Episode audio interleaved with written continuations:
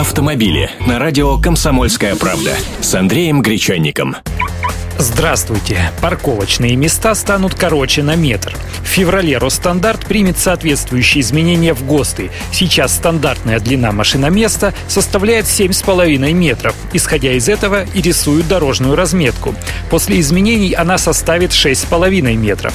Раньше, как говорят специалисты, парковочного голода не было, поэтому стандарт создавали, исходя из возможности припарковать небольшой грузовик. Теперь же каждая пять асфальта, как говорится, на счету, поэтому будем ужиматься. Сокращение длины каждого парковочного места даст увеличение их количества на 13%. Уплотнение разметки в Москве начнется уже с апреля 2014 года, ибо в столице острее всего ощущается нехватка стояночных мест для автомобилей. Изменения главным образом коснутся центральной части города, зон платной парковки и стоянок возле станций метро. 6,5 метра – это не так и мало, поскольку длина обычного седана не превышает 4,5 метра.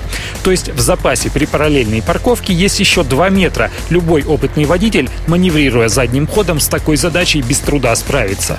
А вот начинающим и неуверенным водителям остается уповать на парктроники, камеры заднего вида, электронные ассистенты парковки и на помощь других водителей. Кстати, напомню, в Москве с 25 декабря была введена платная парковка в пределах Садового кольца. В расширенной зоне размечено 17 тысяч машиномест. Теперь цена часа стоянки автомобиля 60 рублей, а в пределах Бульварного кольца 80 рублей. Автомобили с Андреем Гречанником.